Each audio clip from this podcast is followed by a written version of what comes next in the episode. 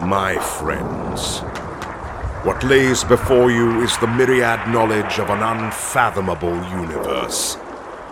Join our intrepid remembrancers as they explore the heresy as history. From deep within the farthest reaches of the great library of Tizca, we are the Heresy Grad School.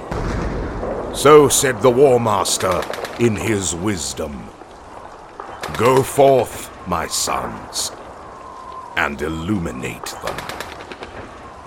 Do it. Yeah, right. So, uh, Jason, is your cat out of your bits box yet? Um, well, he's quieted down at least. No, good. I can't. Sleeping in the big bits box. That's gotta get pokey, right? I don't know. It's a weird, man. They like that sometimes. All right, well, everybody, uh, welcome to another episode of the Heresy Grad School. We're uh, kind of just finishing up our coverage on the Thousand Sons, or, or pre pre heresy, pre Prospero Thousand Sons, and just kind of we're taking it easy this episode. I think uh, Jason described it best as this is kind of like your post exam episode or your your post thesis presentation episode. We're just hanging Exactly. out and chatting a little bit. Like when your professor says, "Hey, I know we got that one weird, you know, class scheduled after the exam. Show up, and you'll get five extra credit points." And we'll watch like Forrest Gump or something like that. You know. Yeah, that's what this episode is. Awesome.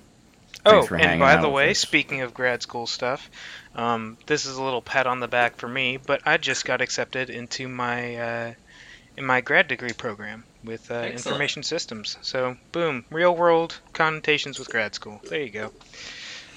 You're all official now. Yeah, right. All three of us are official.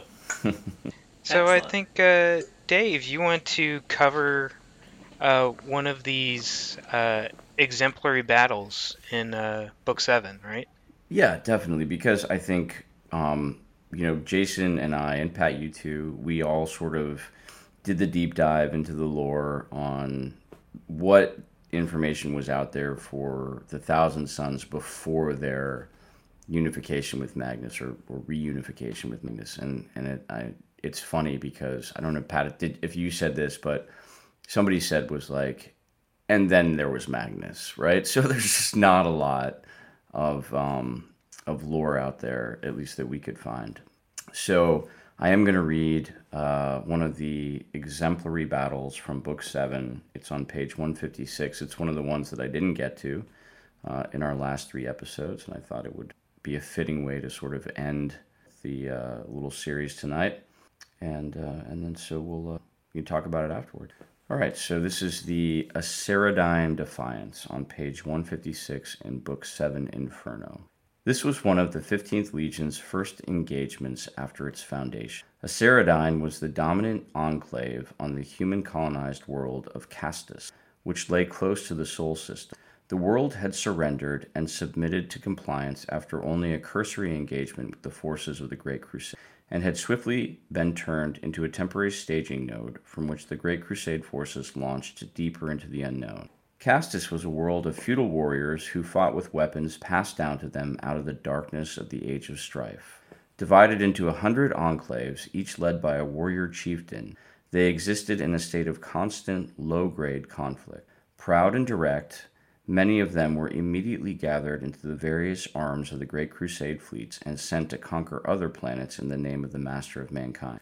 A blood price for each warrior was paid by the Imperium to their families in an echo of the mercenary traditions that existed on Castus long before their sons and daughters went to fight wars for the new emperor. For a brief time, all seemed well. Forces flowed through Castus and scattered to the stars. The warriors of the hundred enclaves gathering in their archeo armor to make a blood contract in the Imperium before boarding the landing ships which dotted Castus. Not all on Castus submitted to the yoke of their new masters willingly, however. To some, the old traditions of blood service and honor had been subverted, and they saw the Imperium, which they were now part of, as little more than a parasite draining them of strength. Chief amongst these dissenters was Acilia Geter, chieftain of the Aceradine enclave. A year after the compliance of Castus, Geter renounced her oath to the emperor, calling on those born of Castus to do the same. The heads of a hundred iterators, officials, and garrison troops were taken to the mark the beginning of her war. Sorry, were taken to mark the beginning of her war. The rebellion spread across Castus with the speed of a fire across plains of dry grass. While many of Castus's warriors had been drawn off to fight in the Great Crusade, many remained, and they were formidable. Their strongholds were constructed of plasma tempered metal.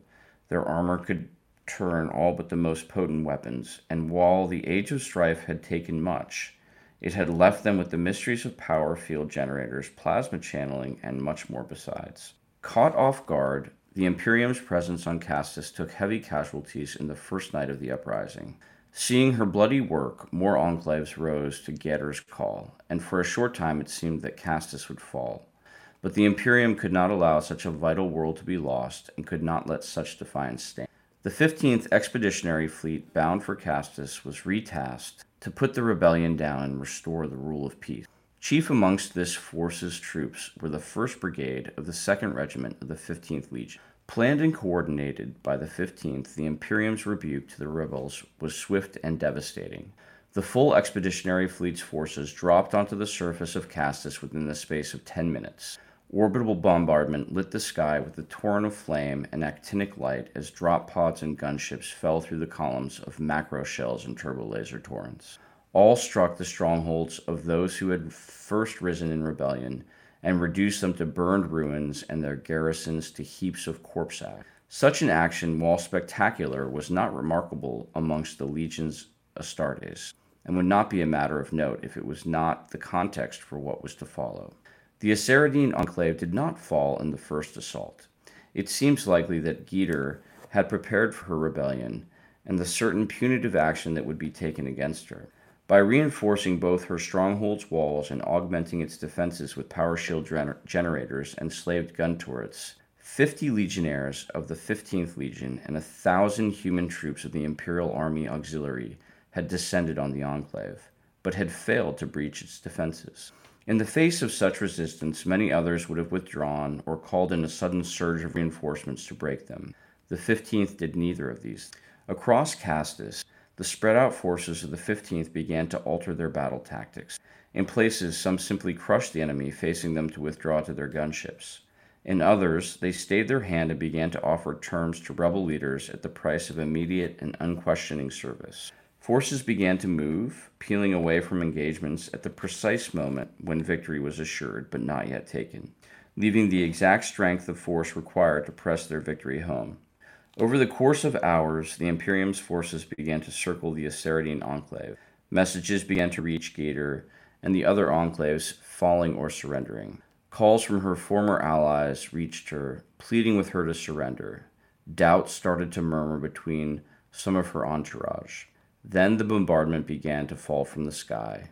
It caged the enclave's defenses, lashing it with a fury that blinded all who looked at it directly.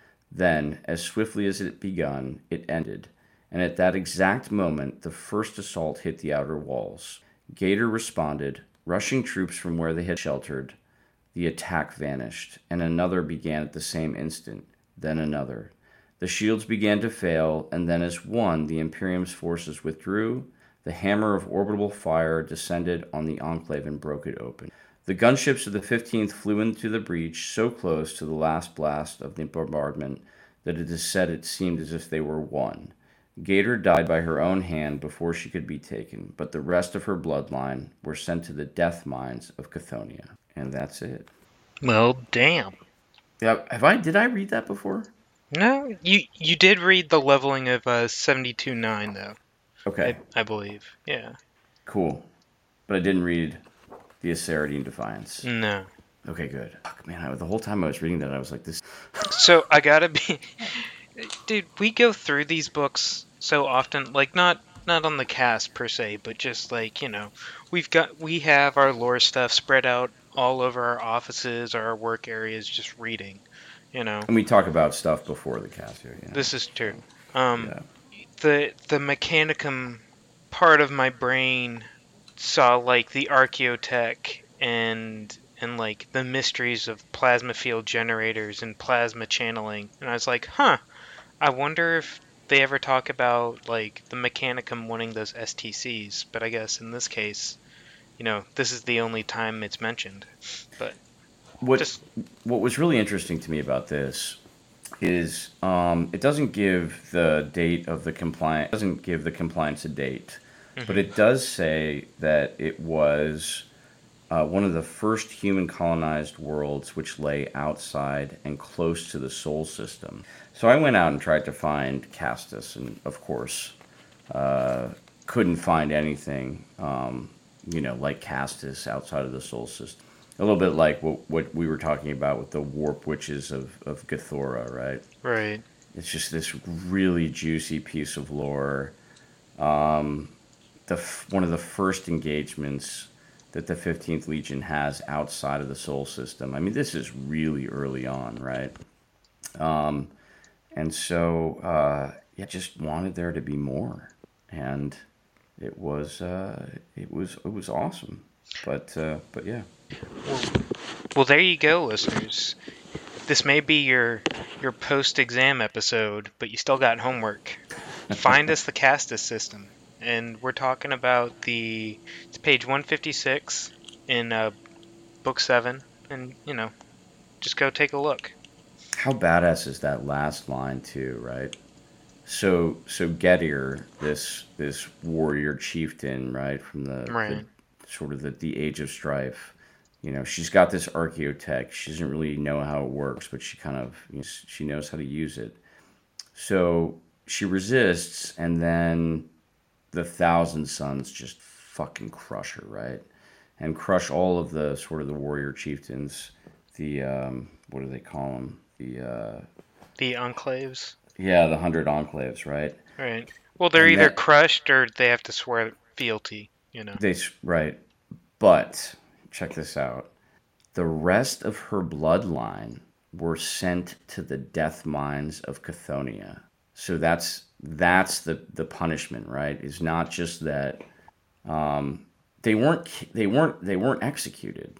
They were sent to the death mines of Cathonia, and I feel like this is very much like the Emperor's hand at work here, right? This is early compliance tactics. This is this is I'm not going to simply, um, you know, do ex- direct punitive uh, uh, extermination, right? I'm going to take your bloodline specifically and send them to um, like a basically a death camp. Just it's pretty fucking horrific when you think about it. But uh, but yeah, this this was the early days of the Great Crusade, guys. Well, that kind of echoes something the Emperor used to do pretty often, doesn't it? Like during the Unification Wars, Jason. It's, um, you remember the very beginning of Master of Mankind? How Yes. he basically, uh, gosh, he has uh, Valdor wipe out this woman's like entire little empire, and the only person left out of that entire line was her infant son, who he then abducts. Which was that was Ra, right? Yeah, And that was for the crime of draining the the last ocean. mm-hmm. Yeah, and he totally wipes out her bloodline. Yeah, you're absolutely right, man. It's very kind of like it's very primitive in the sense that it seems like in all of the Warhammer 40,000 fiction, and I'm including the heresy in this, right? This is sort of this world. This world is very much a dynastic, clannish, tribal bloodline. Like it, it, it matters where you're from, and it, and this, there's so much that that draws on that, you know, and um, oh, it's really cool, and it's sort of creepy at the same. Time. I mean, if you look at the heresy, like both the traitors and the loyalists didn't trust their the Terran um, legionnaires they had in their their legion. That's a great point. Yeah. Like- Depends on the Legion, though. Well, true, but the majority of them, you know, didn't because for some reason the Terran ones in loyalist legions felt closer to Horus because well they were ne- never accepted in their their legion, and for some reason the Terran uh, legionnaires in the uh, Horus side or heretic side, depending on how you see it, um, were more loyal to the to uh, the Emperor because they were originally from Terra. you know. But uh, then you've got legions like the Night Lords, where the Terran Marines and a lot of the Nostraman Marines got along famously. Well, well, fine. Just just poke a hole in my bubble, why don't you, Jason? I'm I'm gonna go. To be uh, fair, the Night Lords were pretty weird.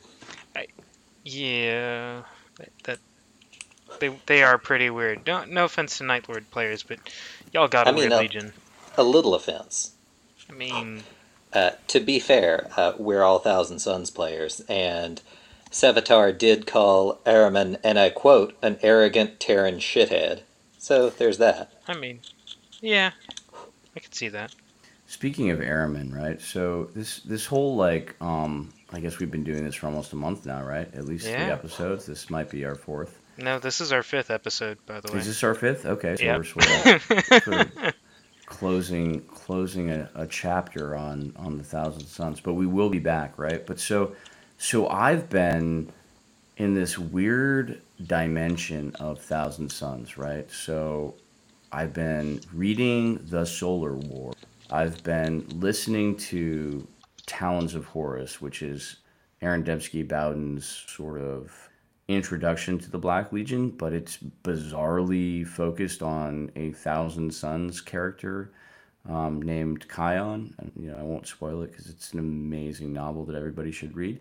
And I've been doing this, right? So it's this weird, like, Thousand Sons like, co- confluence, right? So it's all about the Thousand Sons because in the Solar War, which I also won't spoil because I know a lot of people haven't had a chance to, to dig into that yet Just graze over the top.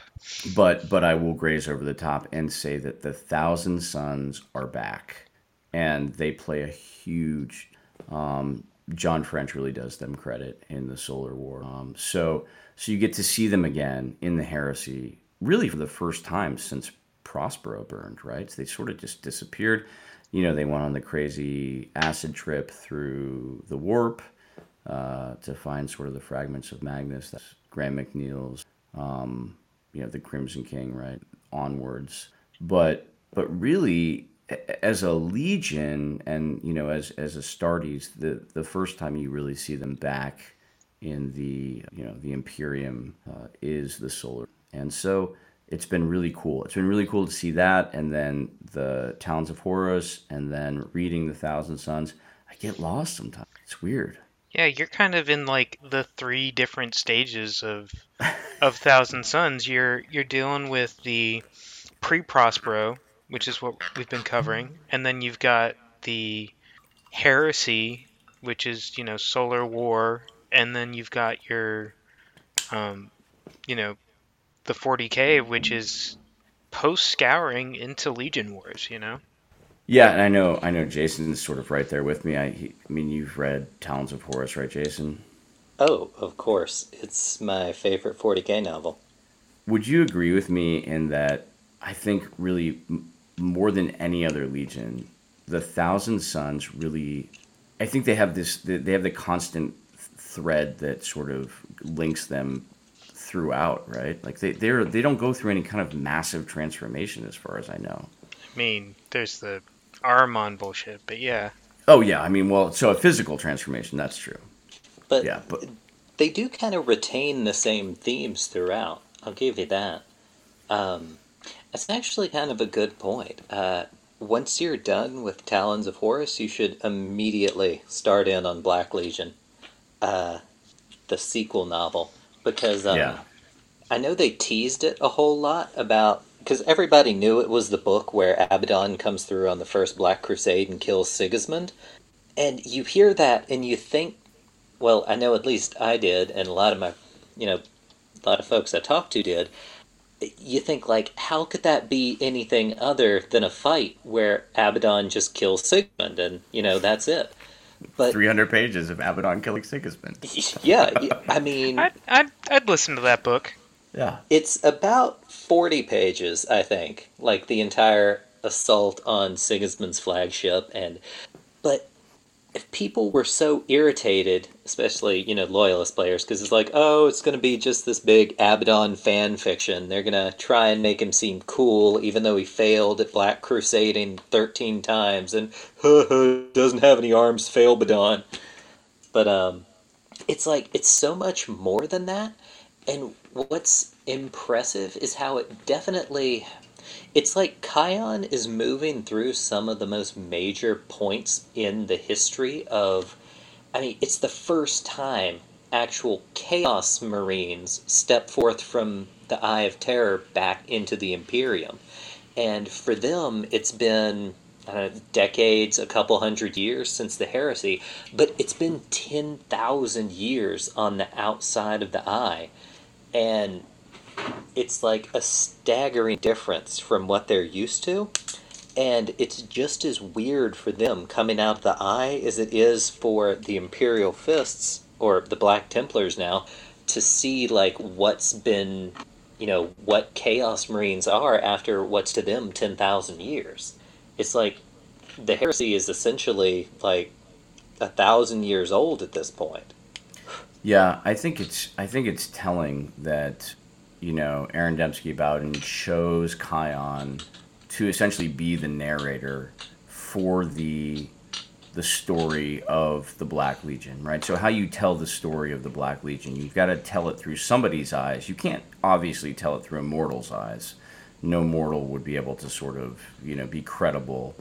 But you, you know, so he chose Khayon, and then you know he's a Thousand Son sorcerer of enormous power, maybe only second to Ahriman. We don't really know, but he certainly sounds like it.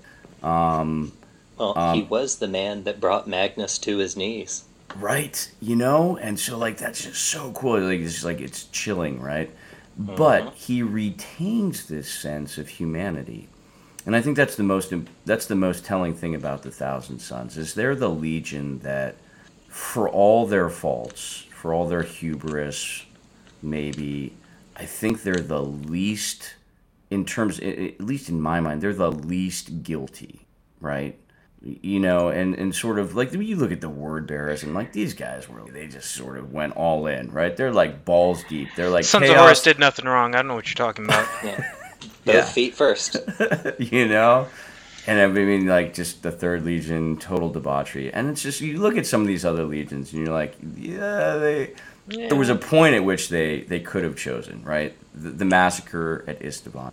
But the Thousand Sons never got that chance they never had the moment of the massacre at Isstvan where sort of the ones that were going to be divided were divided and the other ones were sort of, I mean, the Rout came to town is essentially what happened. Yeah. Well, and see, here's their hand the thing, was forced. Because any loyalist trying to rationalize it is going to say that Nikaea was like their philosophical Isstvan, and they chose to ignore the Emperor's edict and keep doing all their space nerd witchery. Yeah, but they were doing it on Prospero, and they weren't hurting anybody. You know, they were just sort of yeah. See, I think in the opposite direction. I mean, we can all essentially agree that the Emperor's imperial truth was crap, but yeah, that, that's pretty true. Nikaea seems like um, it seems like one of those old school spy movies where you know somebody gets too close to the truth and like a shadowy government agency has to shut them down or you know turn them in a different direction to get them off the trail and that's what nikaea always seemed like to me was like oh magnus is getting too close to that bullshit gotta gotta turn him around before he figures out some stuff i don't want him to yeah that's and, that's a good point jason and and it, it also when you when you listen to sort of the the Council of Nikaea and the way it's described, it's, it's really like the emperor didn't have a choice, right? Like his hand was forced. He didn't want to sanction Magnus. He didn't want to sanction the Thousand Sons. He would have been much happier if they had just sort of, you know, remained sort of a clandestine, you know, force that was operating away from the other legions. But it's like, yeah, when, you know, what six of the fucking 20 or 18 Primarchs kind of call you on the carpet, you know, and you've got Mortarion and and uh, Dorn and and the others, you know, really railing against. And so you need those guys too. And you don't really want to explain the warp, you know, like this is the Emperor, right? I'm just trying to like figure this out, and you don't really want to explain the warp. You're like, yeah, okay, yeah, okay, go get go get Magnus and bring him back. I'm gonna have a talk to him. I'm gonna talk to him. You know, I'm gonna sit him down. I'm gonna tell him some stuff. It's gonna be okay. It's obviously not how it played out. All right, Yeah. To be fair, though, Dorn and Mortarion also turned out to be staggering hypocrites when it came to Mortarion ends up making pacts with demons because he figures out like, oh, everybody else is doing it. I got to jump on that train too. After he specifically was one of the strongest voices against Magnus, uh, Leman Russ, of course, like you know, oh, it's not warp magic, it's power from Fenris. You, I mean, you can imagine the hand motion I'm making when I say that. Look, they're But- using runes. That has nothing to do with anything. doesn't count. But no, then you've got Dorn, who is perhaps like the staunchest. Like he locks up every one of his librarians Yeah. in, you know, like in baby jail, and Yeah. insanity. doesn't. But the second he hits, all right. Have you guys read Chamber at the End of Memory yet? No. I want to read that. It's a phenomenal short story. It's in one of those um, Primarch compilations. I'm not sure if it's Scions of the Emperor or Sons of the Emperor, one of the two. But it's in there, and I'm not going to spoil it, but uh, Dorn finds a psychically charged uh, sort of chamber, like um, like a big arcane jail sort of thing, in the walls of Terra, and the first thing he does is, huh, this smells like psychic witchery. Grab me a librarian from baby jail and bring him here. So it's like, it's such bullshit political grandstanding. It is. It is. But you know, and, and it's it's the tra- that's the tragedy of the heresy, right? And so, when you listen to some of the black author, uh, black library authors sort of talk about this, is it was this is the inevitable tragedy. Is is this had to play out? Um, and it's really funny that you mentioned the the Dorn locking up his librarians, literally locking them up for like you know decades. Because I just got to that part in the which which is very interesting because he's coming, you know, he's sort of coming to grips with his own um, really sort of literal interpretation of, of that edict and his puritanical nature. Right? Just very Dorn is. Um, it's you know it's it would be interesting if we see Dorn just because I like I've said this before about uh, about uh, Guilliman right like Guilliman in the 42nd millennia right in the Dark Imperium is way more interesting than Guilliman in the right just nuanced he's got depth it's like he's sort of been through He has feeling and he understands the world, Yeah. kind of thing. Like yeah he's, he's sort of he's sort of been through that you know sort of he was a freshman in the heresy. He's now a a graduate law professor, and you know what have you. yeah yeah for sure Well, that is. Uh, I am kind of slowly slug, slogging my way through Dark Imperium right now. But uh, that is a really, really good point they touch on. Is Guilliman admits when he comes back, he's like, wow, uh, during the heresy and the scouring, uh, I almost started a second civil war with Dorn. And even though I got my way, this whole, uh, this whole chapter deal was kind of a mistake. Like, Yeah. my whole Legion organization structure was doing all right, but like this whole breakup into chapters and like how I organized the Imperium, like he essentially is thinking to himself like, wow, 10,000 years of stagnation and like ridiculous bureaucracy is kind of a byproduct of how I left things. But so like it's kind of interesting that you mentioned that, and I know we're kind of going off on tangents with books, but I mean, Um, what what else are we so, going to do on the this is this is going yeah this is going to be a 40k spoiler. So close your ears or skip ahead an extra couple minutes if you haven't read the Beast Arise series. That includes you too. But so in that series, this is post scouring, probably during the Legion Wars, maybe, but it's Loyalist side, so like none of the Legion War shit is actually happening.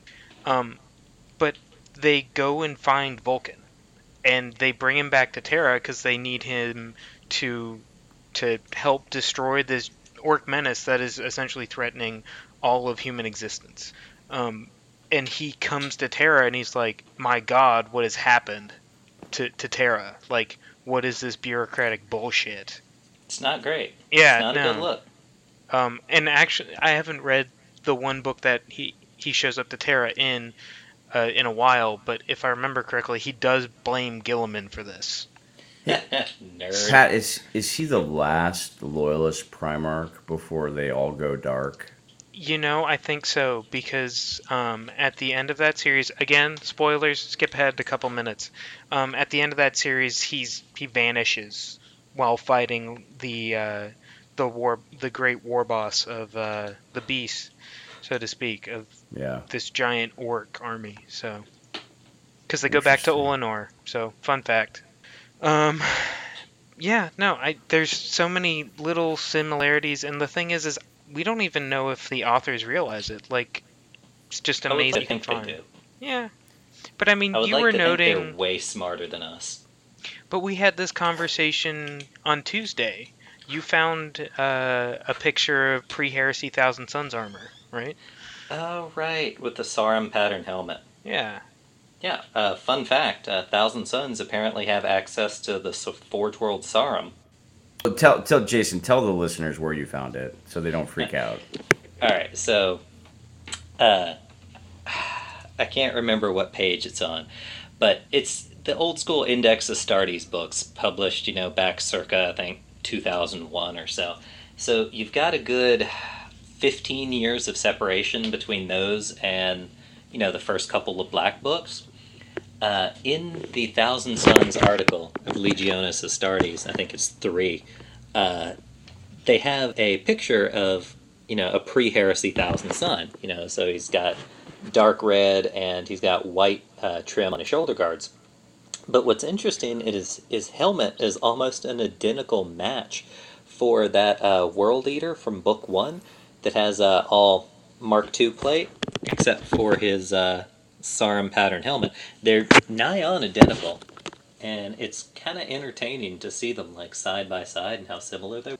So I know it's a design thing, but I still think um, I pointed this out. This is kind of more of a uh, a funny point out. But the uh, red armor, it's more of an O face, and the white armor is more of an Ah face, considering they're world eaters. You know, just saying. Yeah, but should- they're we- 15 years apart. I mean, We should definitely post post pictures of that if we can. Oh, yeah. Pat. Yep. But um, but yeah, no, I think I mean I think this is sort of indicative of um, you know, the evolution of the story, and I think there's a certain amount of I, I I don't I don't want to call it historical revisionism because I think that sort of has a negative connotation. But I think what it is is really it's it's going back in and sort of like adding detail to the story, right? It's like it's it's blowing it out. It's it's saying, um, well, yeah, absolutely, there were different marks of armor, and I think that's where we get the the Achea pattern armor, right, um, of the Thousand Son. There's there, obviously there was an emphasis from Forge World uh, and the design team there to make the Thousand Sons very unique, and they have their own pattern of armor, the Achea pattern of armor, um, and I think maybe that's what comes. Maybe that's where it comes from because. Uh, I mean, Jason, that was 15 years ago in what it was an Index Astartes. yes. Yeah, so like in a, in a White Dwarf, I think it was the first time we saw the Crimson Thousand Sons color Right. scheme. Yeah, Because the Index of Astartes were just compilations of the White Dwarf articles on the actual Space Marine jet. yeah, yeah, for sure. If you guys can pick those up, they're definitely worth it. They Oh, yeah. are the best, and I am happy I did. Yeah, for sure. And just not having to have like you know 15 years of White Dwarf. I mean, the, I mean the White Dwarfs are amazing, especially if you go back uh, 15 years ago. But uh, it's a lot of uh, a lot of paper to keep around. Um, but yeah, man, I think I don't know, guys. What do you think? Are we? You want to talk a little bit about where we're going next, or Um, yeah, let's go ahead and just, you know, talk about where we're headed to and, you know, we obviously meant for this all to be like pre-Prospero, Thousand Sons. We'll probably be back with, you know, with Thousand Sons? with Oh, we'll- Thousand Sons. Yeah, we'll just definitely plain be back. Thousand Sons. Oh yeah, we'll definitely be back. Maybe not right away, but we'll definitely be. Um, but yeah. So, uh, Know, where are we thinking about heading now, guys? Well, so I, I wanted to do a quick um, look at the um, navigators, right? So the Nobilis, right. uh, Nobilis Navigate, right? So one of the um, I mean, there's they're such a critical part of of really the Imperium um, from its very early onset. Uh, the Great Crusade would not have been possible without. Um, they're a fascinating part of the lore. They're a fascinating part of, of the literature, and they don't get to lot. So the navigators um, are always sort of they're there um, because they have to be because uh, you got to navigate the warp. But I think recently um, they've been getting a lot more traction. You know, Pat. I think I and and Jason. I think uh, you look at some of the the novels that have come out through the Horus Heresy, The Outcast Dead. Um, and just really a lot of the novels now uh, give the navigators a lot more agency right there's this there's this huge force sort of behind the scenes right um, in a lot of a, a, lot of the story that we love and i, I want to take a look at that and see what that's all about yeah i mean and i gotta be honest like we were talking about this earlier and you know you don't see them on the table either. And i know we we primarily focus on lore and, and the main cast kind of just goes over you know units and rules and what's new coming out and how to paint and that kind of stuff. But i feel like you know these guys deserve some table time. Um, and I potentially have a navigator that might be coming with me to Nova, debating on throwing him in my ZM list just for some flair, see what happens, you know? That's so cool, man. I think everybody who plays ZM, if you're doing a boarding action of any kind, you should have a navigator. Can yeah. you do that? Is that cool? Pat, is that even like, is that kosher? Can you do that? I mean, I'm pretty sure you can add him to any unit, but you know what? We're gonna save that. We're, we're okay. gonna we'll, we'll talk about that. We'll come back next episode and let you know Exactly. Because I know Forge World has a model, and they have I don't know if they're legit or experimental rules, but nope, they're legit rules. Yeah. Oh, fucking, are they really? Yeah, dude. Dude, I need to go to forgeworld.com. Go um, to their um, downloads. Expeditionary yeah. Navigator. Oh, that's so. Boom. Good. Um, and they count as either an agent of the Emperor or agent of the War Master, so it works. So literally anybody who's playing ZM mm-hmm. trader or loyalist can take a navigator. And if yeah, you 100% do that. And you uh, take them as an HQ choice.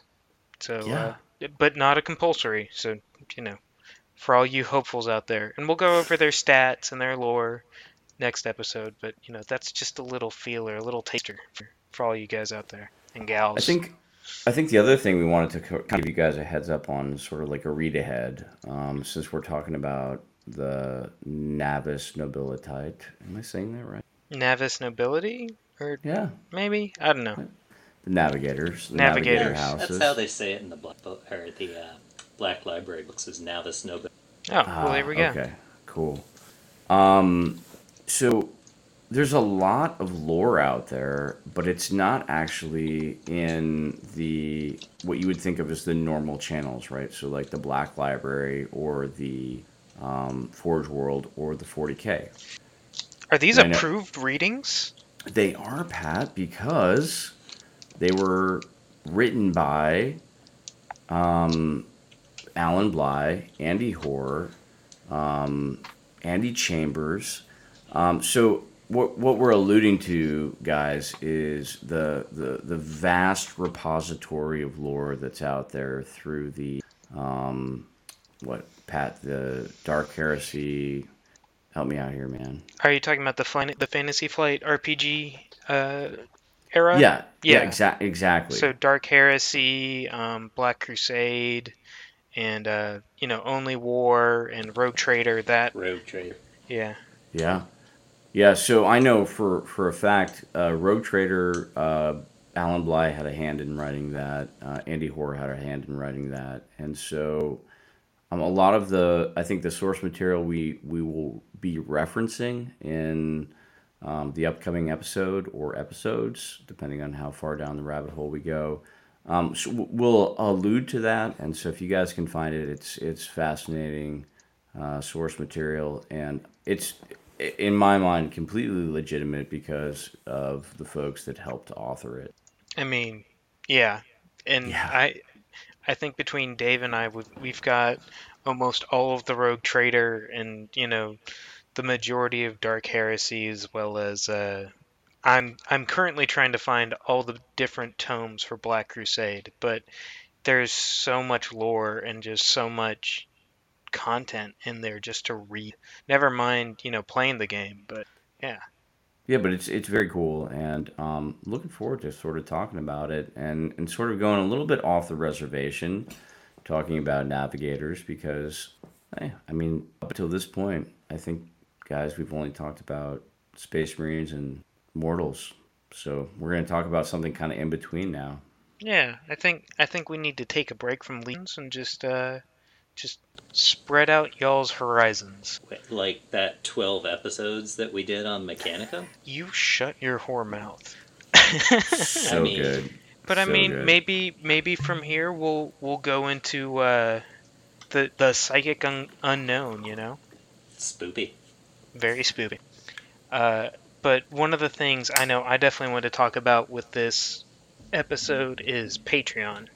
Um, and I know everybody's seen that uh, our Patreon's up. Thank you all to all the people who uh, who are now patrons. So uh, there's some big things Heresy Grad School wise that are actually going to be uh, coming down the pipe very soon, mind you. So uh, we're gonna open up once we have uh, ten patrons at our top tier, which I think I think uh, Jesse actually renamed all of our tiers, but I think it's the Legion uh, Praetor tier.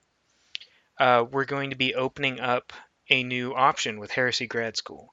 So all uh, all patrons from the console level, which is tier two, to uh, the Praetor level, which is our top tier, are now going to have uh, the ability to to vote for monthly minisode topics for the Heresy Grad School. So we'll provide you guys with maybe three options, maybe more, um, for y'all to vote on, and whichever one you pick, we'll do a minisode of it, and we'll post it up that month.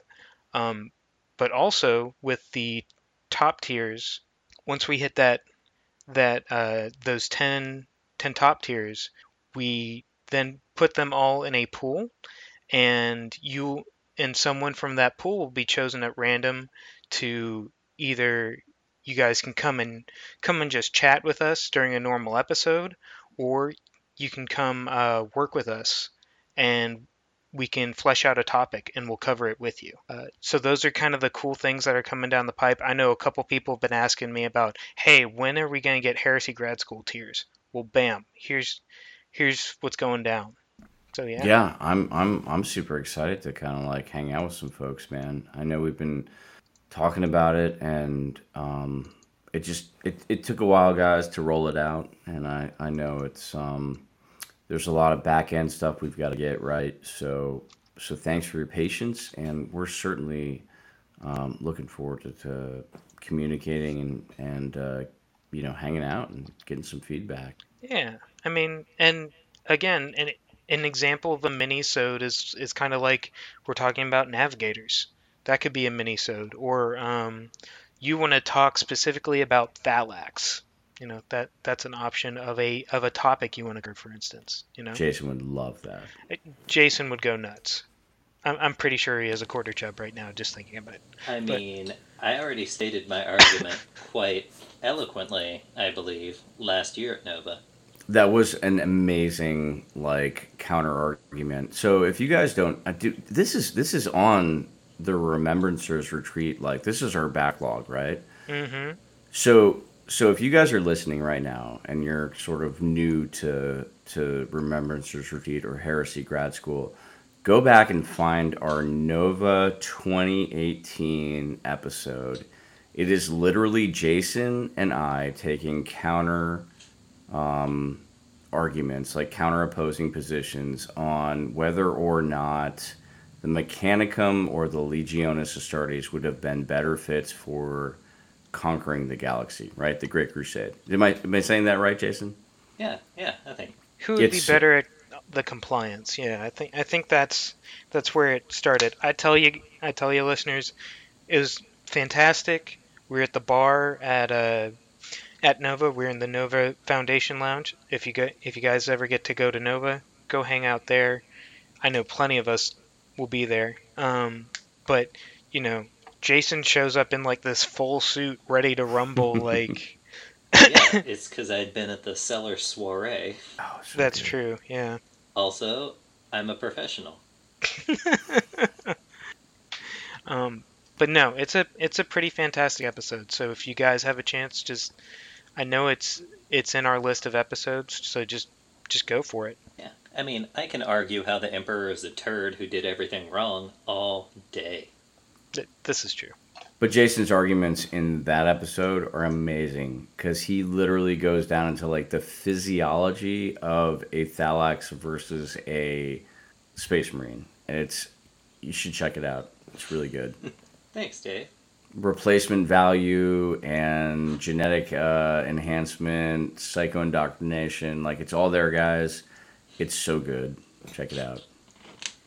Uh, Dave does a pretty good job uh, actually convincing me that maybe the Emperor isn't a complete doofus.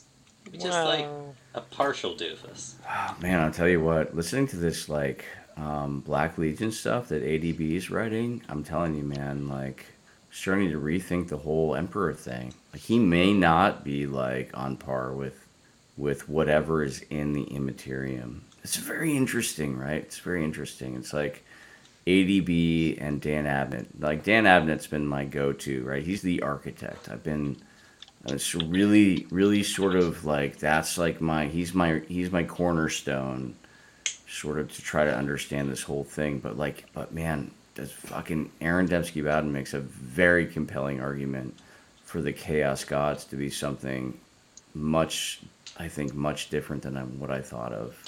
So, um, Man knows what he's doing. ah, Yeah. he's so he's deep in the warp, dude.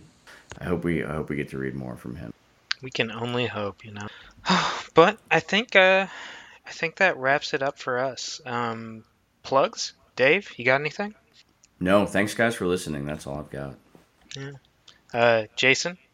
Um, still not sponsored by Coca Cola, but Hey, hopefully a Coca-Cola exec is really into the heresy and stumbles across our podcast and says, "Hey, we can probably float these guys a couple thousand dollars and and they'll just promote us and everything." You know. right.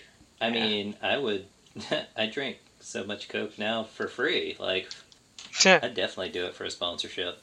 you know, I'll, I'll paint a unit of Marines as Coca-Cola Marines. Oh God, Please, please don't. I, I'm. I, Please. That just makes me think of that one Monster Energy knight. It's like doing a God. crazy Don't do like that. Gundam backflip with lasers. hey, Hoo boy. that that uh, that Monster Energy knight won uh, Capital Palette last year. I bet it did, Yeah. but at what Of that, all of that OSL. Oh my god. But but that's another story. Um, yeah. So uh, thank you all so much for uh, listening. Again, you know, uh, think about being a patron. But uh, otherwise, thank you again for listening. And uh, as we say at the end of every episode, fuck off, Craig. Fuck right off, Craig. Good night.